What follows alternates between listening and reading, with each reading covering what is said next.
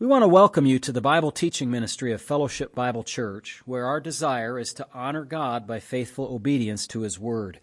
If you want to understand the Bible better, please continue to listen as Pastor Matt Postiff explains and applies the biblical text one verse at a time.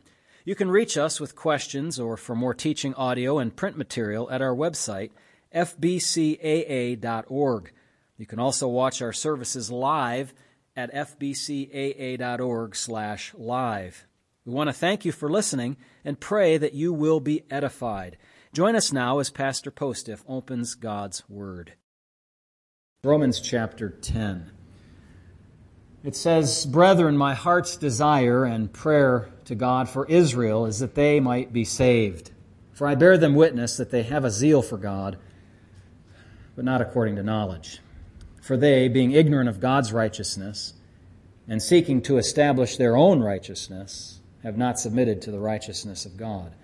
For Christ is the end of the law for righteousness to everyone who believes. That is, it means he's the end of using the law to attain righteousness. He's just the finish of that whole idea, the, the, the, the end of it. It can't, can't be true uh, to everyone who believes. For Moses writes about the righteousness which is of the law the man who does those things shall live by them.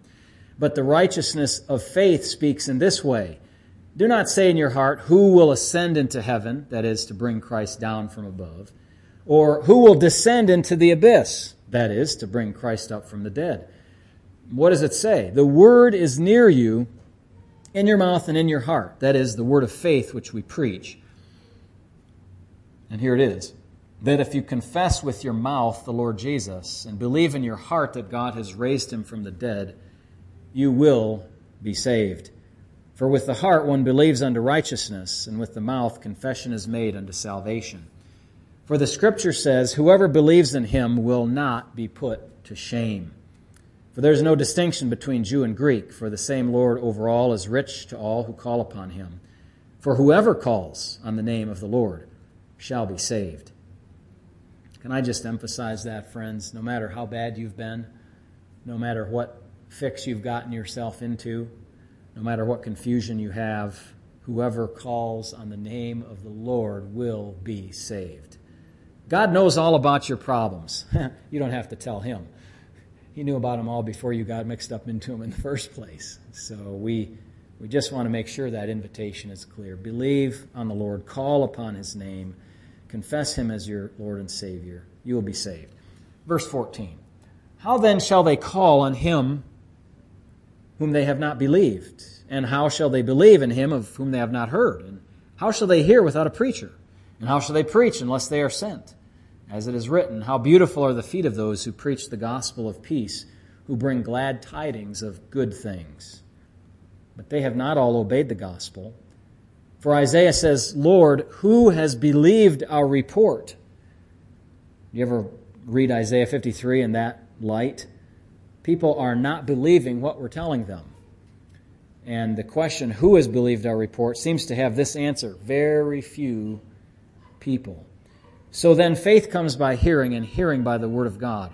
But I say, have they not heard? Yes, indeed. Their sound has gone out to all the earth, and their words to the ends of the world. You know where that's a quote? What what passage he's quoting there? Isn't it isn't it the 19 is it the 19th Psalm? Yeah, it's Psalm 19. That speaks about the glory of God being displayed in, in his handiwork. And Paul is using that by analogy to say that the gospel has gone out. He's, he's, he's one of the ministers going around taking the word everywhere that he can to the ends of the earth.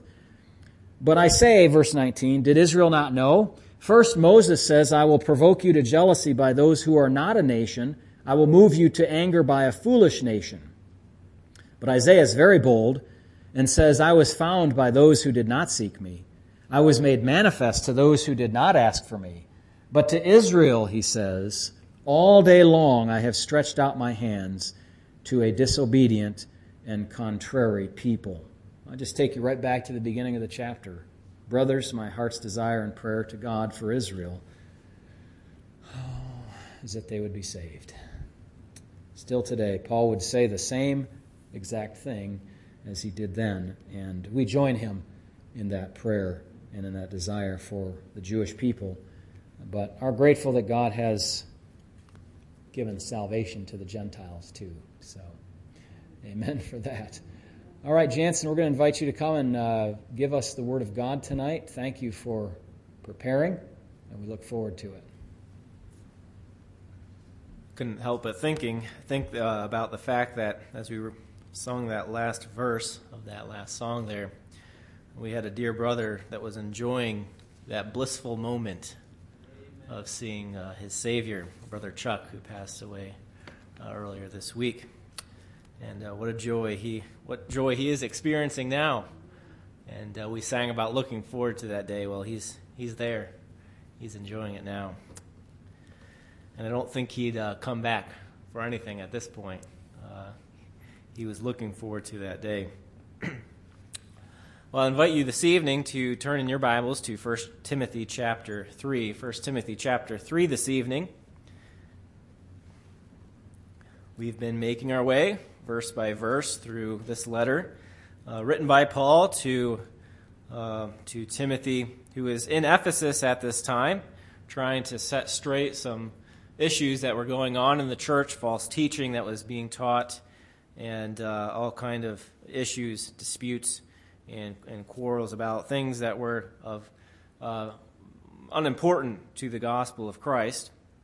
And uh, we saw in chapter 2, in the latter half, uh, Paul addresses the specific conduct of, of men and then gives a large majority of the end of the chapter to conduct of women in the church. And uh, that uh, instruction to women in, in verses uh, really uh, uh, 9 to 15 prior, is that women are to prioritize inward beauty, that is, a holy life, rather than outward appearance. Women are to demonstrate this holiness, Paul says, through modest apparel and through ultimately good works, which uh, modest apparel being one of those.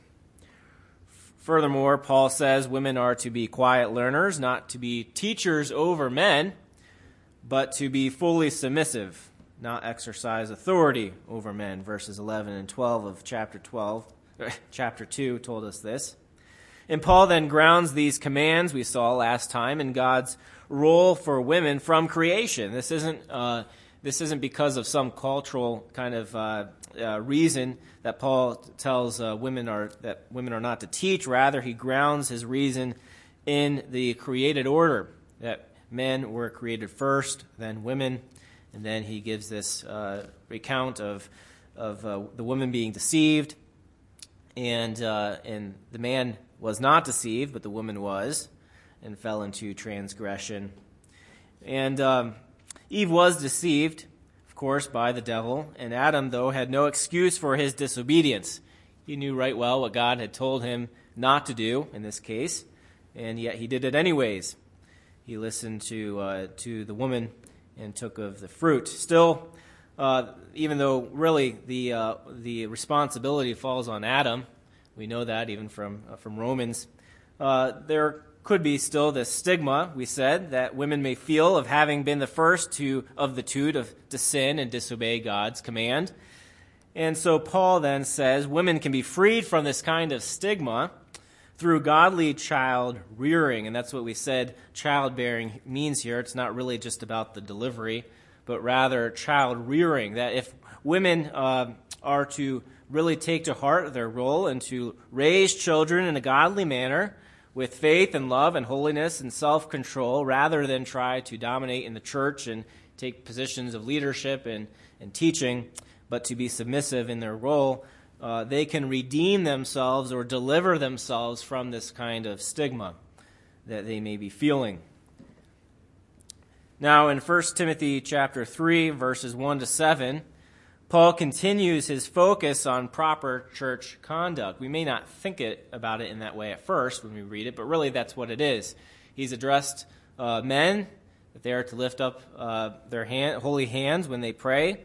He addresses women, and now he uh, addresses a more even specific group of people, a, a subcategory, and that is the church leaders, pastors.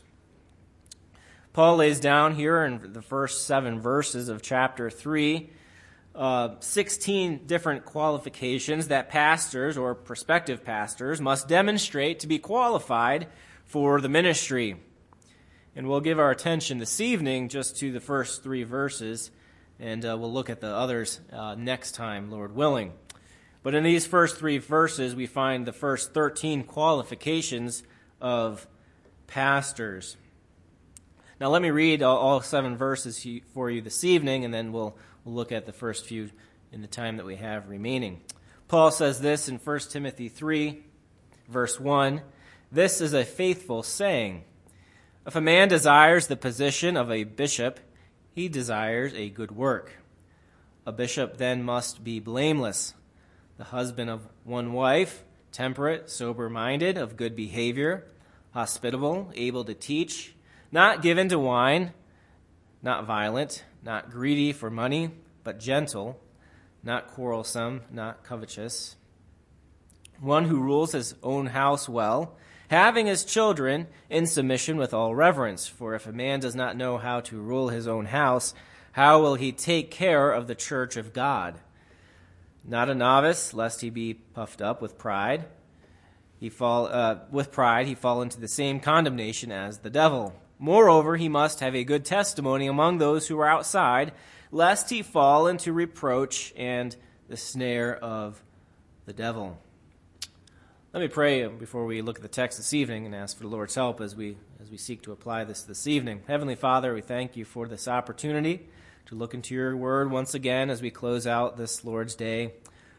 Lord, help us to understand uh, what you have for us to learn this evening. Lord, in no sense is this message meant to elevate uh, any of the leadership of the church. Rather, it is to humble us, Lord, and recognize our, our duty to be godly men. But, Lord, also that uh, this applies also uh, to all people generally, all Christians. Lord, that we are to conduct ourselves in a, a way that is pleasing in your sight. So, Lord, help us, we pray. May your Spirit work in us, we pray in Christ's name. Amen. Now, as we look at verse 1, as we begin this evening, Paul says uh, this at the beginning this is a faithful saying. Well, what does Paul exactly mean by this is a faithful saying? Well, we've read this already uh, in 1 Timothy back in chapter 1, verse 15. And typically, the clause uh, that is, this is a faithful saying, is used in the pastoral epistles to refer to truths that were accepted and passed down through church tradition as truth. Uh, 1 Timothy 1.15, like I just said, uses this clause. Also chapter 4, verse 9, and uh, in 2 Timothy 2.11, and then also in Titus 3.8. So it's a familiar saying and one used typically again to refer to truths that were accepted and passed down as through the church uh, age as truth. Usually, though, these sayings incorporated motifs related to salvation. Uh, we primarily see this, like uh, in 1 Timothy 2.15, although we made the case that the salvation here is not soteriological, but rather a, a deliverance from a kind of stigma. However, uh, here in chapter 3, verse 1, the saying relates to the office of overseer, which Paul is commending as a good work, and therefore is encouraging men to aspire to this office. A few observations uh, regarding the saying in verse 1 that I want to make here, um, where he says, the saying is this if a man desires the position of a bishop, he desires a good work. Now, a few observations that I want to make is first is that the office is for men, not for women. Of course, this uh, accords well with what we just read in the end of chapter 2, where Paul instructs women to not be teachers, not to exercise authority. The office of, of pastor or bishop um, is just that. It is a teaching responsibility wherein you have to exercise authority and oversight. And so this is prohibited. Um, women are prohibited from holding this office. It is for men. We'll note uh, that the office of pastor fundamentally requires exercising authority as the role entails a supervision of the flock in teaching and caring for the church. And so, fundamentally, as I said, it requires exercising authority. To be a pastor, there must also be a desire for the position. Paul says this here in the saying. He says, If a man desires the position of a bishop, he desires a good work. This is a good kind of desire in contrast to often, you know, what is a bad desire, as Paul will use this language. It's not a desire uh, driven by selfish motives, but a desire to do a, a good work, as Paul puts it, something that is uh, honorable and, uh, and no, noble. Some argue that uh, desire should not necessarily be considered a qualification, or maybe in this sense we would even say pre qualification. But honestly, it's, for me, it's hard to accept that a man who has no desire at all uh, to be appointed as a pastor. If he has no desire for the office, it's hard to believe that he will be effective in his ministry, which inevitably will have rough patches and require a strong desire for that office in order to persevere in this work. You know, if he has no desire at all and the first, you know, kind of difficulty comes up, he might just say, well, that's it. You know, I didn't even want to be here in the first place. And so he leaves and goes and finds some other kind of work. So it's hard, it's hard to believe that a, a desire is not a prerequisite or a pre-qualification for this position. Paul commends the man who is compelled inwardly to be a bishop certainly um, we we wouldn't appoint someone who you know he, he's kind of gone out and looked for every other job out there and well i can't find anything so i guess i'll do this you know as if it's a last resort no this is this paul is commending the kind of person that is is driven in this in this way in this direction of wanting to be qualified wanting to be a man used by god and to and to fill this position for the glory of god it's not just a last resort kind of job for someone who can't find some other kind of employment. Now, note that already I have used multiple terms to refer to the same office. The New King James here uses the word bishop, um, but other translations use the word overseer. These terms, both bishop or overseer, refer to the same role as pastor or elder, so really we can use all of these terms in an interchangeable kind of way a pastor or elder, a bishop or overseer. We tend to shy away perhaps from bishop because of the kind of you know connotations that that can have with you know some kind of higher level of authority over the pastor, uh, a board of some sort. Rather, you know, we stick to the terms typically of pastor or an elder, who is who is overseeing the flock, who is providing supervision and care for the, for the flock. All these terms, as I said, can be used interchangeably to refer to the same position, so don't get yourself all confused about this. Uh, just understand that pastor and elder refers uh, to the same to the same office and the same person who holds that office. The pastor's position is one of oversight. He is to care for the needs of the flock and guard it from anyone who might want to cause it harm, whether through false teaching or some kind of other error or trying to you know, create quarrels and disputes in the church. He is to oversee them and protect them from such harm. It also requires certain administrative and leadership qualities as well. If you look forward at verse 5, um, I think this idea is present here where he says, For if a man does not know how to rule his own house, how can he take care of the church of God? the church of God. How can he how can he lead it well if he's failing to lead his home well? Another observation that we make just here from verse 1 is that a man who aspires to be a bishop or to fill this position, this office, desires, Paul says, a good work. He desires a good work good work in this context uh, is not really just simply a good deed. Rather, it is a, a task that is good in itself. It is a noble task. It is a noble calling. It is not an easy task, but it is a good one, and there are, um, and it is good that there are aspiring pastors who are taking steps to fill the role of pastor in a church. Now, we may wonder why did Paul need to emphasize that it is a good task? You know, we kind of inherently think, well, of course it is a noble calling, a noble task, a good task. Well, there may have been some um, some influences here from the kind of issues that Paul is dealing with here in First Timothy.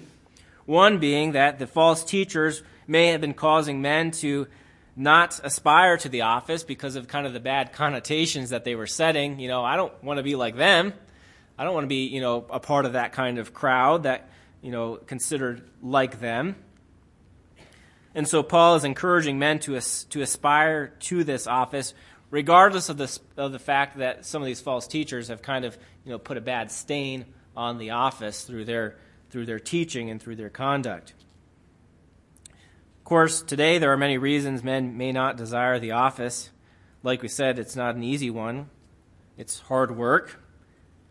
It's obviously not a job that you get to just get wealthy.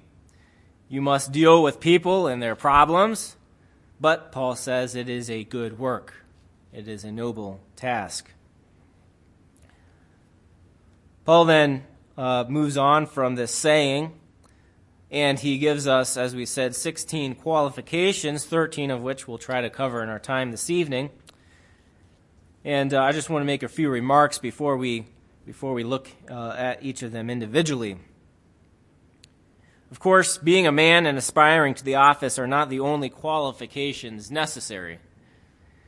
They are all prerequisites or pre-qualifications, we might say, to the qualities that Paul is about to give in verses 2 through 7.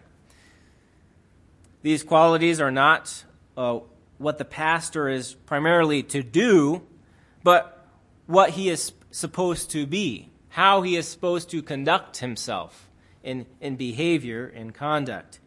It's not a job description, but really a character assessment exception, the exception to this may be the one, uh, the one qualification, which is being able to teach, which does emphasize more of a skill, a spiritual giftedness. Note also that all of the qualities are observable, meaning others can look at them and observe them with, with their eyes, with their minds, and say, you know, yes, he has this kind of quality, or no, he doesn't. They're all observable qualities. It is the role of the church to look at the man's life and assess whether he meets the criteria or not. And they have such authority to do this. It's not the man's job to decide this on his own, to walk into the building and say, I'm here, I'm ready, I'm qualified. Rather, he is to, to prove himself to be qualified for the position.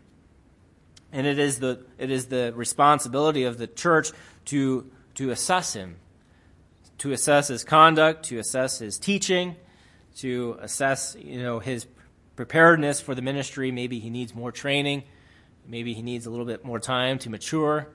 You know, maybe he's a new believer and just needs more time to grow, like Paul instructs that he is not to be to be new to the faith, a, a novice. The work of uh, John MacArthur says this regarding the, the ministry, the office. He says the work of the ministry is, is such a serious undertaking that no man may enter it based solely on his own desire. Anyone who would lead the church must be set apart to that responsibility by the church when it clearly recognizes his gift, giftedness, virtue, and service by the standards given in verses 2 to 7. And that's very important to us. Note as well that these qualities are generally laid upon every Christian. Again, the exception being able to teach. We don't expect that every believer out there is able to have, you know, to teach. They're not all gifted in that way, but generally all the other qualities given here are something that we should expect everyone to exhibit in their life as a Christian. We are all to be blameless and sober minded of good behavior, hospitable, so on and so forth. And so these are not only laid upon the, the, the, aspiring pastor or the already pastor, but all Christians are to, to uh, take upon themselves this responsibility to demonstrate these qualities. In other words, the pastor is not meant to be the superhuman of the church whose character far exceeds all others. All Christians should be striving to exemplify these qualities and root out the bad behaviors in their life. These qualities are attainable. Paul's not setting up these qualities as if, you know, these are these are far out of your reach, but I'm going to put them there anyways, you know. If that were the case, it'd weed every one of us out. Rather, we under, have to understand that these are attainable. I do not mean by that that, you know, we exemplify them perfectly doesn't mean that the pastor will master them perfectly, but they should be spiritually mature in all of these areas and striving to grow and to better exemplify them day by day. So, as we look at the few this evening, we begin with Paul's first qualification of the fact that a bishop then must be blameless. Must be blameless. Again, we're talking about the character of this person, their conduct. He must be blameless. This is a moral word that means to be irreproachable in regard to one's character. Whether Paul means that a pastor should be blameless in all of these areas, or blameless is the first in the list, it doesn't really change the meaning. In other words, some have said, well, blameless, uh, you know, Paul's saying that a pastor or a bishop an elder needs to be blameless in all of these areas. That's true. Um, but we might also take it as the first of many qualifications that first and foremost he is to be irreproachable in his, in his character. To be irreproachable means to be beyond criticism. He is to have upstanding character, to avoid any kind of accusations or criticism against him. It doesn't mean that he won't be criticized or accused of wrongdoing, but that when he is accused, after careful examination, his conduct demonstrates that there is nothing in his life that can disqualify him from the ministry. Paul then says, secondly, that a pastor, a bishop, must be the husband of one wife, or a one woman man, a more literal way of putting it. This, of course, means that uh, he cannot be practicing polygamy, first and foremost. He is to have one wife. But it doesn't mean just that, it means more than that. It means that he is to be faithful to his wife, not to be an adulteress or a fornicator. Rather, he is to be faithful. He is to show fidelity to his wife. Now, Paul is not prohibiting widowers from remarrying. If a pastor, you know, older in age, loses his wife, um, she passes. He if, he, if he was faithful to her death, he is free to remarry. Hebrews 13:4 tells us this. He's freed from that. She's passed away. She, he's freed to then remarry. So Paul is not prohibiting remarriage. Uh, if if a widow or if a spouse has passed away and he's, he's been faithful to her till her death. Secondly, Paul is not prohibiting unmarried men from becoming pastors. That's not what uh, Paul is saying here. Uh, this is not a requirement that he be married. However, we might we might recognize that there are certain advantages to be uh, if a pastor is married.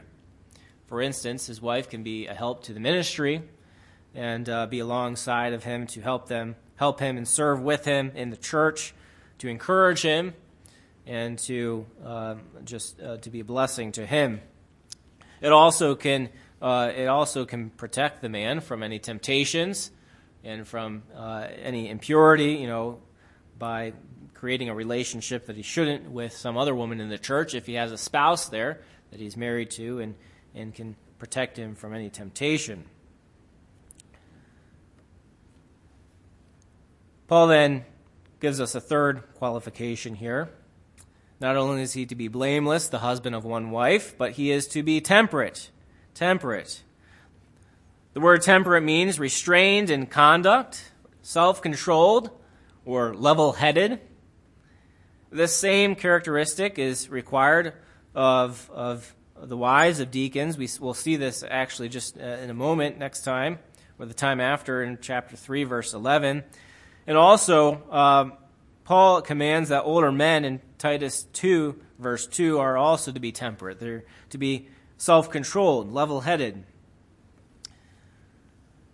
A pastor is to demonstrate self control and to be level headed, not just in those things pertaining to ministry, but to for things in all of life. He is to demonstrate this quality.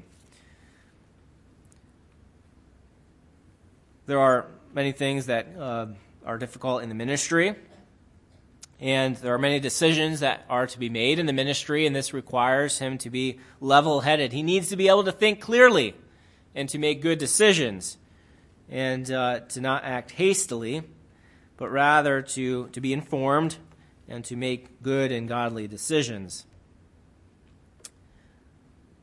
Paul then instructs pastors, requires them, that is, to be sober minded in addition to these others.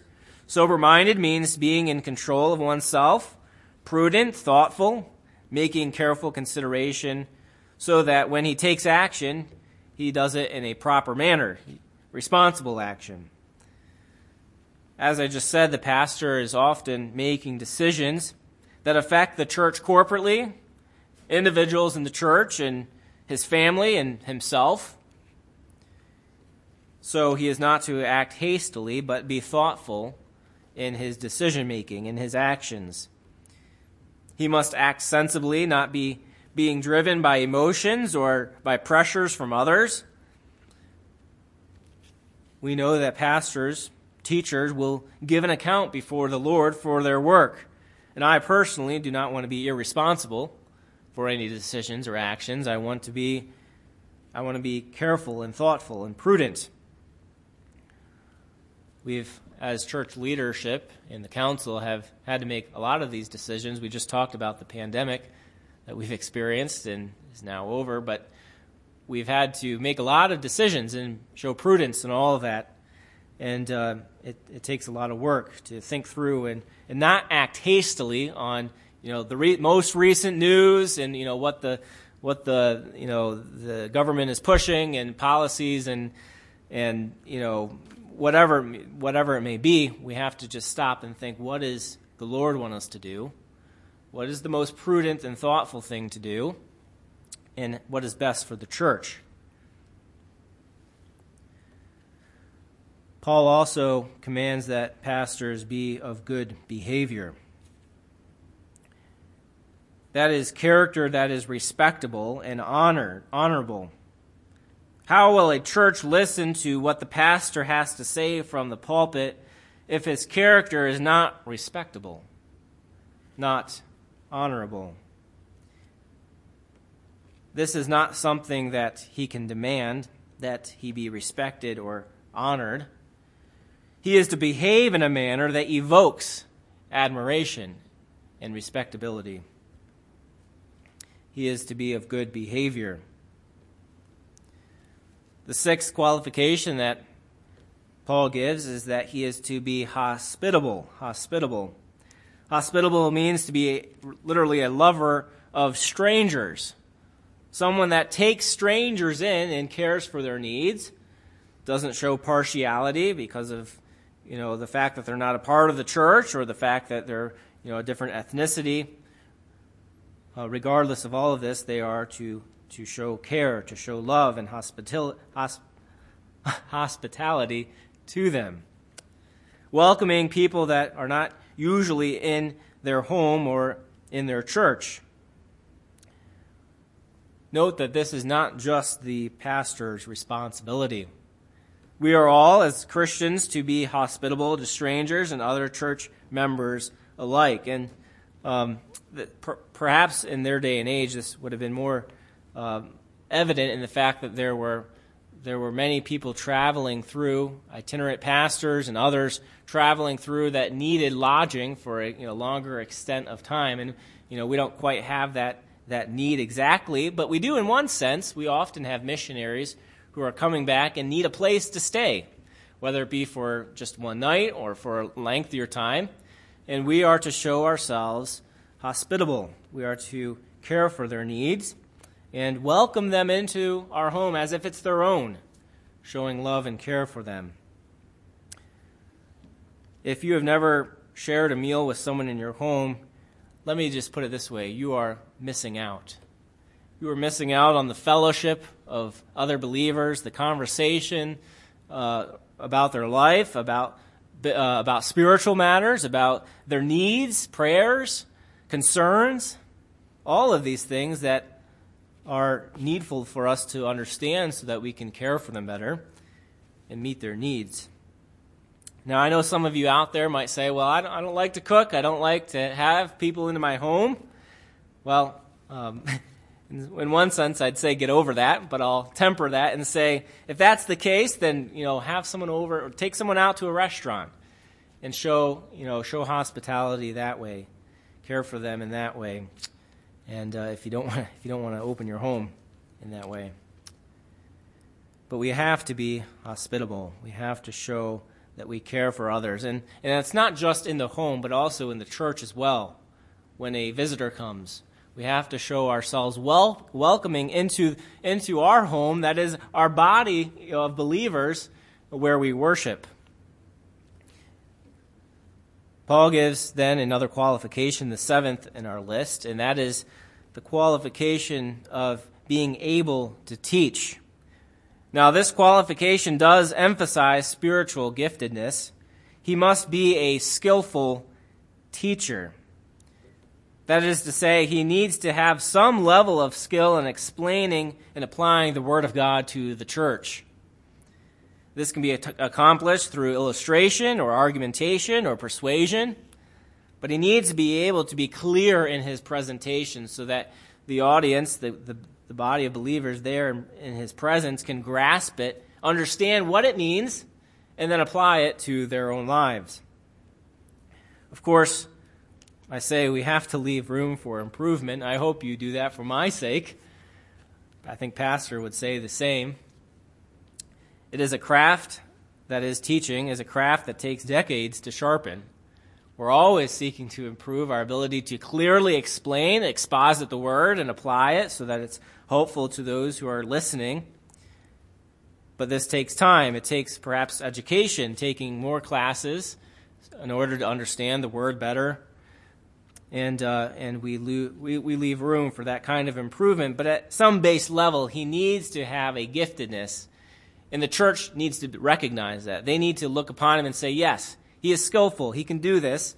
Um, you know, he may need help, but we see clearly an ability to, to teach. Not every believer has this gift. This is, and let me say this this is not the skill of, of simply being a good public speaker. There are many people that are very good orators. They can speak, you know, very well. But just because you are an excellent public speaker does not mean you are fit to teach you have to be able to explain the Word of God. It doesn't, uh, and it doesn't even mean you have to do it, you know, with, with, with, you know, the, the best of language. Um, one example I think of, and, and I'm not saying he wasn't an excellent preacher, but um, Jonathan Edwards and his sermon, "Sinners in the Hands of an Angry God." Uh, if, if you read a little bit about that, you know, I think when he preached it, it was a very dry and very monotone kind of preaching. You know, what some would say, man, he, you know, he's a bad preacher. he has no, you know, he has no, he has no skill, no gift. Um, but that's not what we're emphasizing here. Not his ability to, you know, to speak well in the sense of, you know, you know, very just great words and full of full of wise sayings. Rather, it's the ability to explain clearly the Word of God and, and to apply it into the lives of, of the people there. The eighth qualification that Paul gives in this list is that the pastor is not to be given to wine, not given to wine. Now, according to we know from Ephesians 5:18, clearly the, pastor and any Christian is forbidden from drunkenness. That is that is clear, unmistakable. What what uh, what Paul is uh, prohibiting.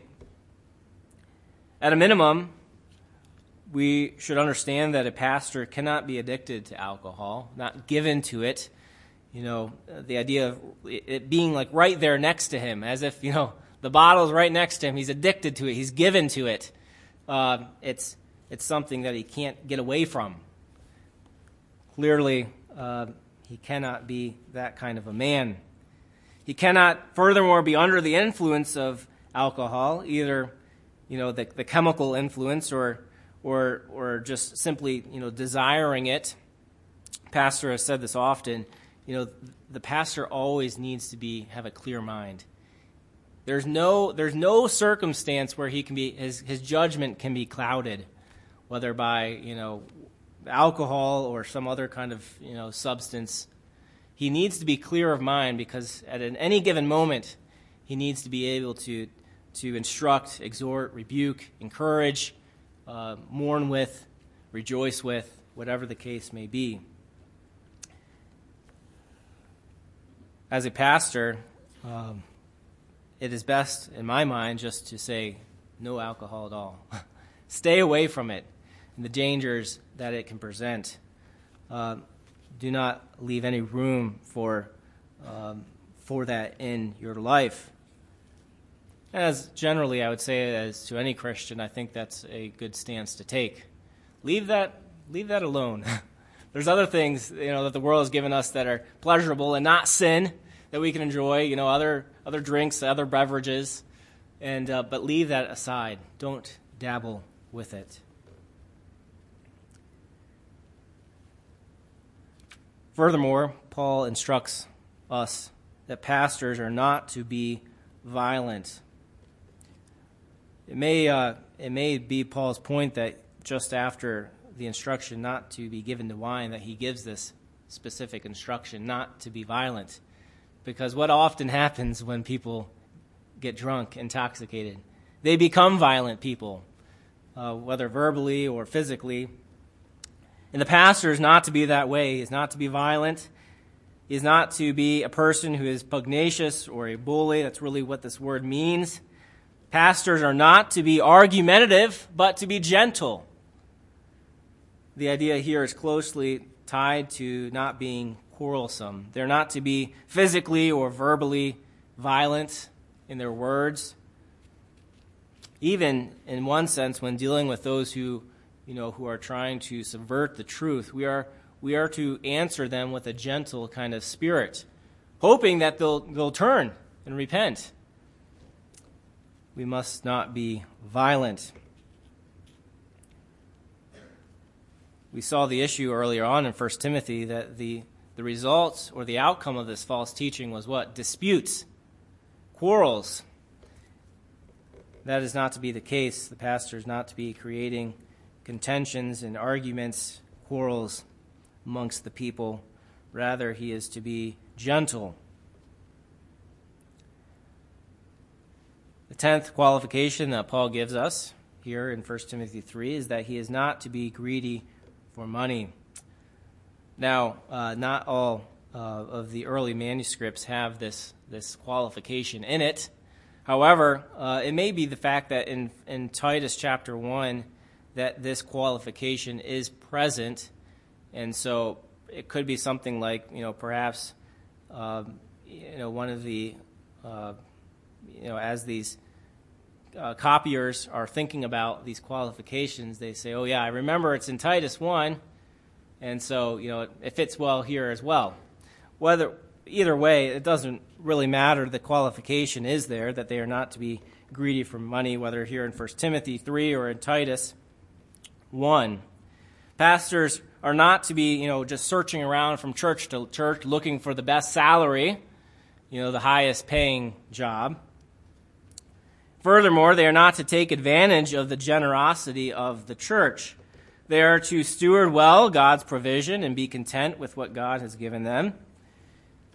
Greed for money demonstrates a lack of priority and a self focus rather than a focus upon God and caring for the flock. Therefore, they are not to be greedy for money. Paul then tells us that they are also to be gentle. The word gentle means yielding or courteous, not insisting uh, on every right or letter of the law. And uh, this, this uh, word is used in other passages of Scripture uh, of, of the righteous requirement for all believers to be gentle. To be gentle. In 1 Peter 2.18 we see this. Also uh, Titus chapter 3, verse 2. Uh, as I said just a moment ago, this is really the, the opposite of what it means to be violent they are to be gentle. Furthermore, they are not to be quarrelsome. That is, uh, you know, they are not. They are to be uncontentious. They are to be peaceable kind of people, not creating, you know, not creating riots in the streets or riots in the church, but rather um, they are to be peaceable kind of peace kind of people. And I think this accords well with what we saw at the beginning of chapter two where all Christians are instructed to what? Live quiet and peaceable lives. They're not to be, you know, creating disruption where, you know, the, the, the world outside looks in at the church and says, what a mess.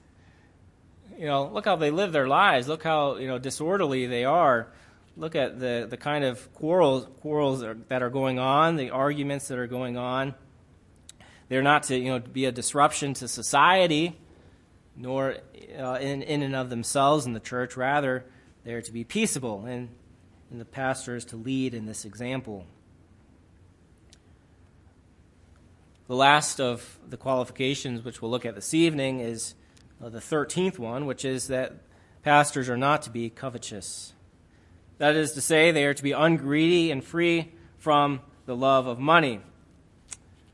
So some would say, you know, again, that going back to the qualification for not being greedy for money, that, you know, this wasn't originally there, and that the, the command to not be covetous already covers this idea of not being greedy for money. And I can take that, I can agree with that, and, and, and be fine with that kind of view. Now, as I said at the beginning, um, Paul is specifically speaking about pastors here, but these generally apply to all Christians. We are to follow uh, the, example here and to be blameless and to be of good behavior because we are to be a light to the world. We are to demonstrate to others um, the love of Christ, and we are not to uh, be a bad example to those uh, outside of the church. Look at uh, the end of verse, or look at verse 7. He says, Moreover, he must have a good testimony among those who are outside, lest he fall into reproach in the snare of the devil. If that's true for the leadership of the church, that's also true for those in the church as well. We are to have a good testimony among those outside of the church. Now, as we close this evening, I, I was trying to tie together uh, uh, what what Paul is getting at here. You know, why these qualifications? Well, one, you know, because he needs to be a godly man, and his behavior needs to demonstrate that.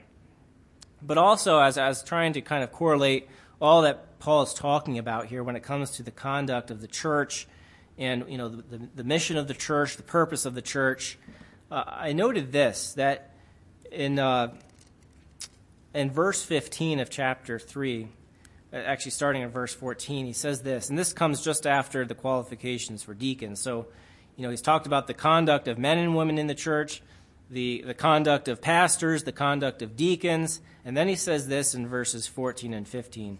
He says, These things I write to you, that is Timothy, though I hope to come to you shortly, but if I am delayed, I write so that you may know how you ought to conduct yourself in the house of God, which is the church of the living God, the pillar and ground of truth. And this is what I think Paul is trying to teach Timothy and help uh, the church in Ephesus understand. And that's this the, the office of overseer, that is, the office of pastor, is reserved for men who demonstrate these certain qualities in order to guard the truth carried by the church. In other words, the church is the protector of the truth. They are the ones guarding it. And we can't allow any kind of person just to come up here and to, you know, and to say anything he wants to say, act in any way he wants to do, any way, you know, any way he wants to act, because this would not be protecting the truth which the church is to guard. And so the office of overseer has all of these qualifications because the church is to guard the truth and keep out anyone who would, who would speak false teaching, who would conduct themselves in any kind of way that would discredit and, and uh, you know, subvert the truth. So as we look at uh, the passages ahead in, in the weeks, to fo- uh, weeks following here, as we look at the rest of the qualifications of pastor and then deacons, uh, I want us to kind of keep that overarching idea in mind that uh, the reason for all of these qualifications is because the church has such a, a big responsibility, uh, a high calling, really, to protect the truth, to be guard, guardians, as it were, of the truth. And so we can't allow anyone to just come in and to take up leadership responsibilities. Let's close in a word of prayer this evening. Heavenly Father, I pray, Lord, as we go our way, that you would bless um, your people. Lord, may you, may your Spirit work in us to cultivate and demonstrate these kinds of qualities, Lord. God, the burden is definitely laid upon the church leadership to demonstrate this, but Lord, we all share a similar burden, a similar responsibility that is to, to demonstrate Christ's likeness. Lord, to be blameless and above reproach, to be sober minded, Lord, to be of good behavior. Lord, to not be covetous, Lord, greedy for the things of this world, for monetary gain or any other kind of gain, but rather, Lord, to be a testimony to those outside of the church that, that these people are serious about God and about His Word, serious about guarding the truth, serious about proclaiming that truth, living that truth in every area of life. Lord, help us, we pray. We ask this in Christ's name. Amen.